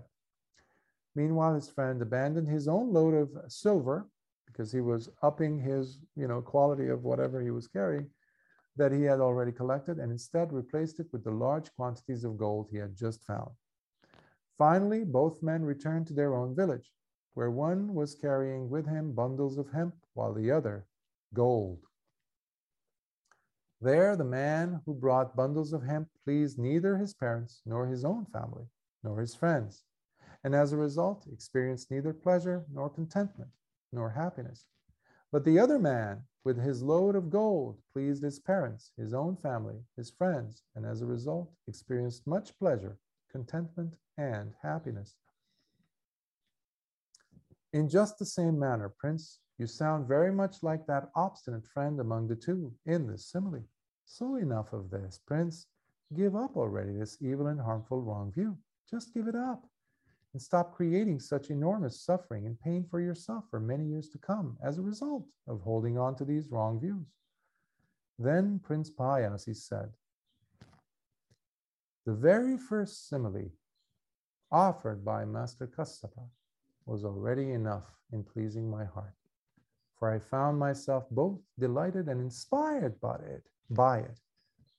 But in my eagerness to hear more, I feigned opposition by challenging him with new problems, so that Master Kassapa may grant me more ways of seeing through the delusion of my original opinions and convictions. It is excellent, Master Kassapa. It is marvelous, Bhante. Master Kassapa has made the Dhamma clear to me in many ways. I feel as though Master Kassapa has turned upright what was overturned, revealing what was hidden, showing the correct path to someone who was lost, as though one were to bring a lamp into the darkness for all those with eyesight to see. Bhante, I go for refuge to the Blessed One, Gautama, to the Dhamma, and to the Sangha of bhikkhus. May Master Kassapa accept me as one of his lay disciples, who has taken refuge in him as my teacher, from today until the end of my life. Master Kassapa, I want to make a great sacrifice. May I be instructed by Master Kassapa now on how to go about making a sacrifice that can bring me a long life with lasting joy and happiness. Any kind of offering, Prince, where oxen, cattle, sheep, goats, pigs, chicken, or any other animals are sacrificed or butchered, is neither a wholesome one, nor does it bring fruits that are beneficial, nor is it splendid, nor it leads to prosperity. Similarly, an offering where the recipients possess wrong views, wrong intention, wrong speech, wrong action, wrong livelihood, wrong effort, wrong mindfulness, and wrong collectedness of mind also is neither considered to be a wholesome one, nor does it bring fruits that are beneficial, nor is it splendid, nor does it lead to prosperity. Prince, it is just as if a farmer were to enter a forest while taking along with him his plow and some seeds. And there, in an untilled and uncultivated barren area, strewn with stump, stumps of trees that are still in the ground, he starts sowing the seeds he carries that are unhealthy, badly damaged, damaged, spoiled, and infertile. The skies also do not provide him with enough rain for the possibility of their growth. Now, would those seeds have a chance to grow, increase, or even reach maturity so that the farmer would get abundant returns from, from his crops? He would not indeed, Master Kassapa. In the same manner, Prince, any kind of offering where oxen, uh, and all animals are being butchered, he says, it does not produce wholesome. Um, it, it is not a wholesome offering. Similarly, with someone who's receiving um, an offering that, uh, I'll just read it. Similarly, an offering where the recipients possess wrong views, wrong intention, wrong speech, wrong action, wrong livelihood, wrong effort, wrong mindfulness, and wrong collectedness of mind also is neither considered to be a wholesome one, nor does it bring fruits that are beneficial, nor is it splendid, nor does it lead to prosperity. On the other hand, Prince, any kind of offering where oxen, cattle, sheep, goats, pigs, chicken, or any other animals are not sacrificed nor butchered is considered to be a wholesome one, for it does bring fruits that are beneficial, as it is splendid and leads to much prosperity. Similarly, an offering where the recipients possess the right view, right intention, right speech, right action, right livelihood, right effort, right mindfulness, and right collectedness of mind also is considered to be a wholesome one, for it does bring fruits that are beneficial as it is splendid and leads to much prosperity. Prince, it is just as if a farmer were to enter a forest while taking along with him his plow and some seeds. And there, in a tilled and cultivated fertile spot of land, empty of stumps of trees, he starts sowing the, seed, sowing the seeds he carries that are healthy, undamaged, pure, and fertile. The skies also do provide him with enough rain for the possibility of their growth. Now, would those seeds have a chance to grow, increase, or even reach maturity so that the farmer would get abundant returns from his crops? He would indeed, Master Kassapa. In the same manner, Prince, and he repeats that same uh, portion about what does make a wholesome offering. Then, uh, Prince, um, so um, yeah, so um, as to what brings prosperity, which is not to kill any animals and to make the offering to those individuals who do have right view, right intention, right speech, right action, right livelihood, right effort, right mindfulness, and right collectiveness of mind, which makes the offering truly uh, splendid and beneficial um, to the highest level and make the giver truly prosperous. Then Prince Payasi began offering gifts to recluses and Brahmins. So he goes back to his palace and starts making offerings. He makes offerings to recluses and Brahmins, the poor, the homeless, traveling beggars, and all those in need. However, the offerings he made included food that was prepared with rough gruel, that with stale and fermenting vegetables and fruits, along with coarse robes with rough and damaged fringes, as gifts to those in need of clothes. So basically, if uh, you go to rural areas in uh, parts of India, Sri Lanka, other places like that, where they don't have refrigerator, and they didn't have refrigerators in those days. So sometimes the food is left over. The servants don't eat it. There's too much food. So the vegetables, especially given the heat uh, it becomes stale, obviously, but they start already fermenting at a very fast rate. And um, so it wasn't good quality uh, food that he was offering, nor were the clothing being offered of good quality. Now, the person who was placed in charge of overseeing these offerings was a young Brahmin by the name of Uttara. Every time Uttara gave one of these gifts to recipients, he kept saying, with this offering, may my connection with Prince Payasi only extend as far as this world, but not beyond to the next one. So he's saying, may I not have anything to do with this offering being made, because this is just, you know, bad karma. Eventually, the prince came to hear about the young Brahmin's words, and he summoned him to his court and asked, is it true, Uttara, that every time you give one of my gifts to recipients, you keep saying the words, with this offering, may my connection with Prince Payasi only extend as far as this world, but not beyond to the next one? Yes, sir, replied Uttara, the young Brahmin. But why, Uttara, do you say such words? After all, when making offerings, are we not expected to seek to seek merits for the resulting fruits of our generosity? So he's saying, is it bad for us to expect something in return for making these offerings? And this is Uttara's, uh, Uttara's response. Sir, The gifts of food you are having us donate to recipients is prepared with rough gruel, with stale and fermenting vegetables and fruits, food that you would not even want to touch with your foot, let alone eat it yourself.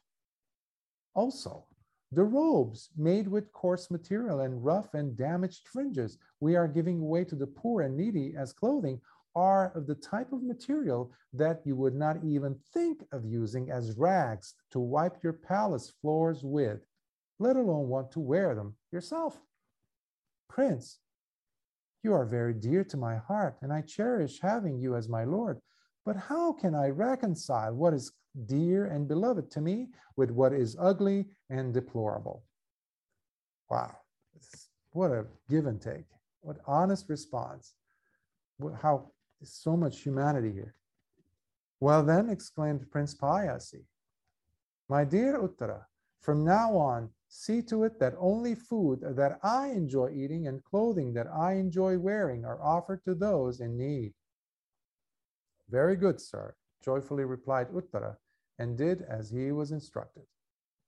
In this way, Prince Payasi continued offering gifts, but he did so neither through engaging in the act of giving himself by offering the gifts with his own hands, nor in offering them with the purity of intention, but did so thoughtlessly and without consideration, as he sought the gains from giving away things which he knew in his heart he did not care for nor valued himself, giving so-called gifts that were, that were to be discarded and when the time came and his body broke down after death, he was reborn into the company of the four great kings in the empty mansion, a mansion of the Acacias.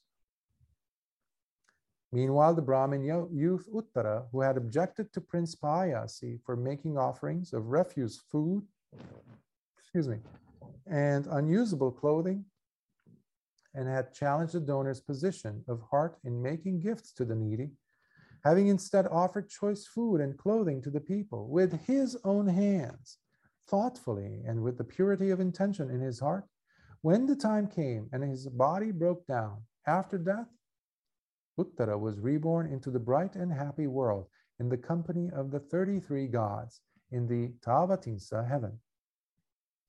During that time, the Venerable Gavampati used to frequently go for his afternoon meditation to the empty mansion of the acacia in the realm of the four great kings. So he had the ability to uh, travel. Um, he had that ability, had psychic powers. So he would go just to hang out for his siesta and do quiet meditation in the realm of the four great kings. There, uh, uh, there Payasi, now one of the devas of that realm, approached him, and after paying homage to him, stood to one side Seeing him standing thus, the Venerable Gavampati, he's a different bhikkhu, it's not Venerable Kumara Kassapa, of course. Uh, Venerable Gavampati asked, And who might you be, friend? I, sir, was known as Prince Payasi. Weren't you once of the firm conviction that aside from this life there is none? Beings are not reborn immediately, nor reappear into other realms without parents?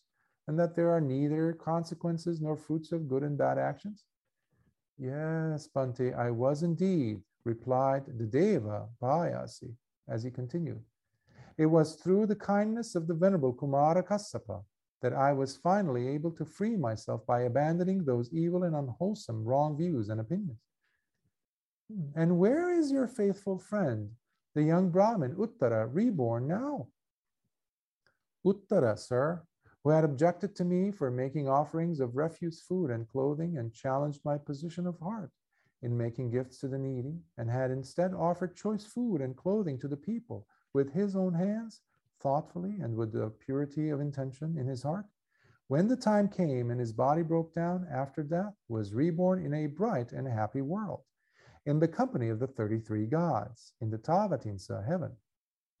Bhante, Although I had offered gifts, I had done so neither through engaging in the act of giving by offering the gifts myself with my own hands, nor offered them with the purity of intention, but did so only thoughtlessly and without consideration, as I sought the gains from giving away things that I knew in my heart I did not care for nor valued myself, giving so called gifts that were to be discarded. And when the time came and my, and my body broke down, after death, I was reborn into the company of the four great kings, here in this empty mansion of the acacias.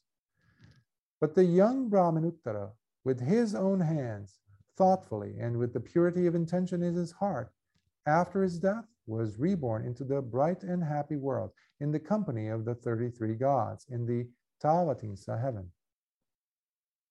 Later, on his return to the world of humans, the Venerable Gavampati recounted to all what he had seen and heard from Prince Payasi, the Deva.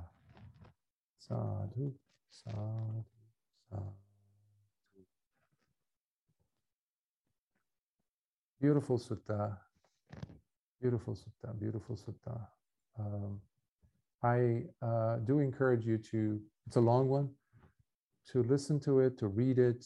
You have copies of it, uh, the PDF. And uh, I also uploaded one on the PDF version on, on the website, uh, my website, because it's such a, there's so much, as you see, jewels there, so many jewels. As far as the importance of making offerings um, to individuals with wholeheartedly and giving the best. Um, as I was tr- translating this sutta, and I came to this portion where uh, Deva, the Deva Payasi was recounting to Venerable Gavampati as to why and how he ended up uh, making offerings without his hands and things like that, and giving the poor quality, you know, things that he wouldn't even touch. Um, I immediately recalled a recent incident that had happened to me where I was invited by um, uh, a, a, couple and uh, to um, well the wife I was I was invited to go to their home and um, and uh, as I was leaving they said please uh, um, here are the uh, large uh, fruits. Uh, I won't name the fruits because I want to keep keep it uh, you know as anonymous as possible. Uh, but um, the thing that I wanted to mention this for is the wife, um, the spouse of this uh, man, uh, whose house I had visited. they showed me around and they said, "Lovely," you know. Um, gave blessings and things the wife had asked me to have the biggest fruits from this good tree she said go this this tree is the one that i would like you to have the fruits of. So um, the bag was filled uh, well you know enough fruits not too much not too little. And she insisted that i get more and i said this is enough. And um, the husband didn't know that the wife had intended for me to get the fruits from this tree. Uh, so he stood there at the far end of the field at that point, and I was about to leave anyhow. So I was on my way out. So he stood there and he looked somewhat perplexed. And I paused to see if he was uh, he wanted to say something, but he didn't say. So he, he, he left. He got in his car and he left.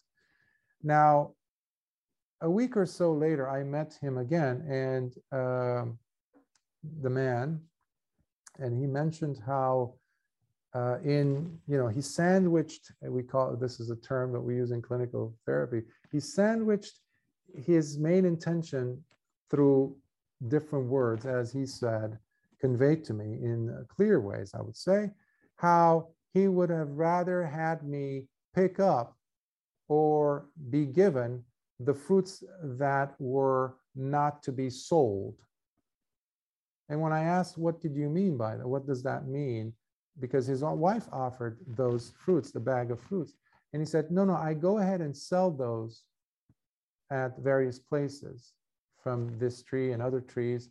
And those are good quality fruits. I offer those and I actually sell those and make money. And mind you, he's a very wealthy person. So, uh, so he doesn't need the money. Uh, so I said, you know, that's, you know, I didn't say anything as a bhikkhu. I didn't even ask you. You're not even supposed to ask. Uh, so he said, next time I will bring you the other kinds of fruits. And um, I said, as you wish.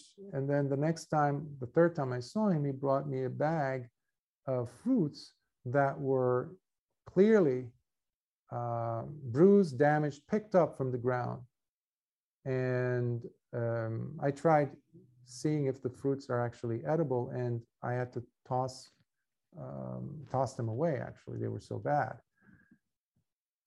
So I was thinking about that incident because the beauty of the generous attitude of the wife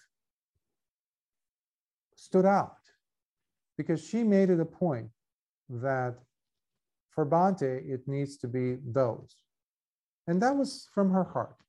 She might have offered me nothing, or she might have offered me the bruised up fruits, but she would have offered me with pure intention, and that still would be a good offering. But to play like, you know, bargaining type of a thing, even in the dana portion of it, I didn't need any of those things. So there was this ugliness that was introduced, which takes away um, from the beauty of the act of generosity. So the wife definitely uh, is getting some very uh, good uh, kammic vipakas because of her intention and of the quality of the things that she offered uh, versus the husband in this example, which happened to me. So I wanted to share that because these things do happen. These are not stories uh, hidden in some text somewhere that are not related to our lives.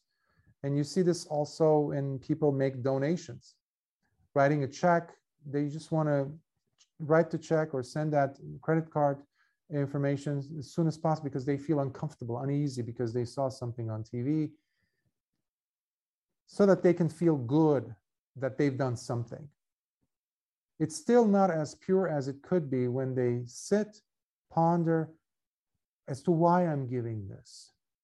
Is it a pressure, pressure release type of a thing? Because oftentimes that's what happens. We just want to, okay, just take it, take the money and go. I feel good. I've done something. Well, I could have done different things too. It doesn't have to be money. There's different ways of doing things this Prince Payasi did not even bother to come downstairs from his terrace and really experience what Uttara was experiencing every time he handed a bowl of soup to someone. It's beautiful when we do something to someone else who especially is in need. So I wanted to share that um, um, afterthought. Uh, um, for the sutta. But uh, I, I will stop here because it's been two hours and I will have some water and I would love to hear your thoughts, comments on the sutta uh, and the practice, of course, if there are any.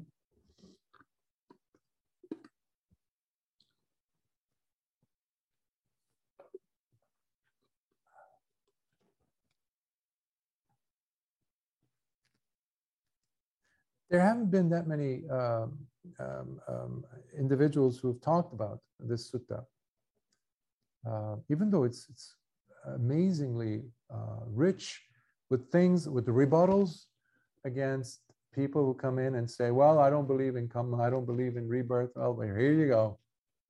Very down to earth, very simple to explain similes.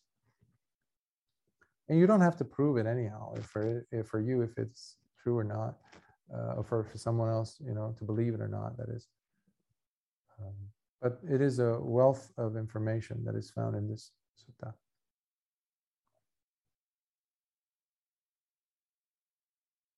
Okay, so if there are no, were that was there a hand?